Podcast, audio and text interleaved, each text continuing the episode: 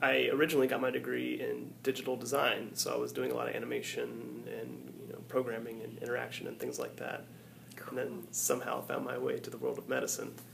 It kind of felt, I guess, empty in a way. It was, it was, you know, you know, making movie posters and things like that. So it was kind of cool to do and to talk about, and the people I was meeting was was great. But um, at the end of the day, I didn't feel like uh, what I was doing really meant much. It was still fun. I still like doing that kind of stuff in my free time, but it was kind of taking the forefront in my life, and that wasn't you know where I saw my life going.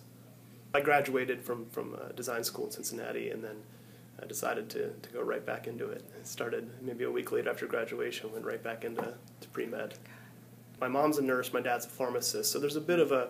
Uh, it wasn't that big of a leap, I guess. At the same time, there's also this kind of thing like, oh my gosh, I could be a doctor. Like that was like was just so cool to think about that you could be a doctor and uh, just kind of what comes with that name. And it was this cool idea, but it was also something that looked, you know, the more I kind of investigated it, it seemed like something that, you know, you could still be a lifelong learner. You could still have a passion for learning and, you know, nobody was, you know, it was kind of, there wasn't this, this goal and then you're there. It was kind of this lifelong pursuit of something, whatever it was that you choose to be. It's very easy to get lost on the way, I think you know, cynicism, know, kind of can run rampant. It really can, and and I think that there's a lot of people that are very much alike, and that you know they put humanism first. But I, but I think that it's easy, you know, especially the people that are training you came from possibly a different area uh, or different time where they don't value the patient necessarily, or they've just become jaded in certain ways, or there's some electronic medical records possibly kind of came into factored into it where they just kind of lost something, where they lost that connection um, and they're kind of perpetuating these maybe some bad habits they may not see as bad habits. They may not realize that they're doing things that you know may not you know contribute to humanism and contribute to, to good patient care. Uh, and then you find that people start to adopt that and teach it to others and kind of pass it down. And it goes both ways. There's both negative aspects of that, and there's also positive things that I've seen. You know, I've seen, I've seen, you know, certain people that you know, certain professions of medicine that may be associated with just you know they want to get out of the room, they want to get to the OR, you know, get out of the way, but but I've seen people like that who, who are just great with patients and they have five minutes with a patient and they make it last and they make it memorable and they make it worthwhile. And I've seen people who have five minutes with a patient and you know they're not they don't even look them in the eye. So I've seen kind of both ways. I think that you know if you approach each situation to find the best out of it and to try to make yourself better and challenge yourself and always kind of reevaluate yourself and question, you know, why am I here? What am I doing? Does this particular thing really matter? Do it, does it really matter that I kind of have to complete my note on time so I can get to whatever I have to get to and get home? Or should I spend the extra five minutes and really make something, you know, make a moment that's actually helping heal someone or, you know, whether it's physically, emotionally, spiritually, whatever it is. Always kind of reevaluating yourself and making sure that you're kind of on that path that you want to be always just kind of changing because I think if you stay stagnant, then you're going to become that kind of person that may be cynical, may not really put the patient first. I'm a fourth year medical student at Cincinnati, and you're the medical student, you're the last kind of, you know, that last rung on the team, whereas, you know, the attending, the fellow, the resident, then the medical student. So sometimes you're kind of just trailing after everybody else in a way. Sometimes you feel like that. So to spend that extra time with the patient, you may actually you know, cause disruption in the normal rounds that happen with the team because you're not there for the next patient or you know you're not there to you know do a certain part of the physical exam or take the note or change the orders or things like that.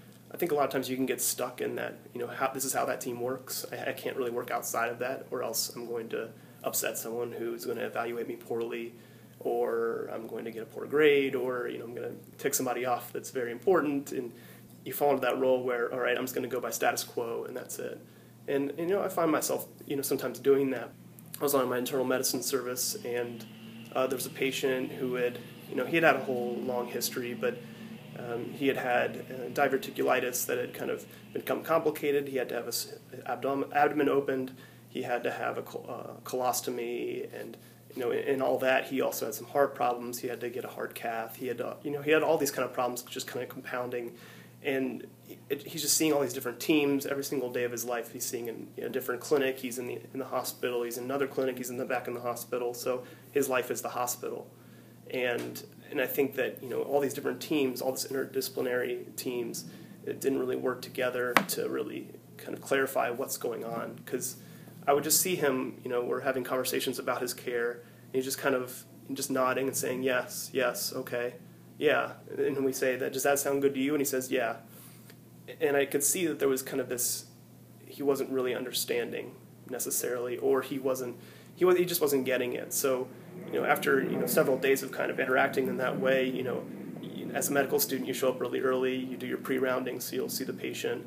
So I'd kind of spend those extra moments, you know, that were my time, that weren't, you know, the whole team rounding. I'd spend those extra moments to really get to know him, to understand what his, you know, kind of trepidations are about certain things, to understand what his confusions are. And then after rounding, actually, I would go back and say, "Hey, did you understand everything we talked about? Did you did you know what was going on? Do you know what the plan is?" And you know, many times I'd find out that he didn't, and I think that's kind of a lot of people use this kind of teach back method, and that you say, you know, now you tell me what we just talked about, and that wasn't really happening. So I kind of used that in my own. I used I went on my own and just kind of talked with him about that. As a medical student, you have that liberty. If you're the attending or if you're a fellow or resident, you have a lot more responsibility, so you may not have the liberty to go back and see a patient for 20 minutes. But early on in my career, I think this is a good time to do that and to make to get even more efficient with that to the point where if I have five minutes to spend with a patient, it's you know it's the longest five minutes it could possibly be. It's really just make that moment worthwhile. And and he was the kind of patient that you know I, I knew what all his outpatient procedures would be. I knew what all of his uh, clinic visits would be. So I made sure I called him, followed up with him. I was done with my rotation, and then a month later, I still was calling him. I was on a different rotation, just kind of saying, "Hey, how are things going? You know, how was that visit with the cardiologist and all that kind of stuff." I think you can find those opportunities if you really put in the time and the effort. And it, it would have been easy to just not go back or you know, not spend that extra five minutes to have a conversation uh, in the morning with him. I think just finding those those moments and always kind of reevaluating why am I here? What am I doing? I mean, this is a, a very significant moment in this patient's life. Most people, you know, when they think about things, they think of, oh, I had this hospitalization, like that was it was just huge. Like that's a huge event, and to us, it's just like, oh, it's just another patient on the list. You know, let's try to get them off the list. Putting yourself in their shoes and realize that just spend that little extra minute. They may not remember you, but they'll remember how they felt, and I think that's important.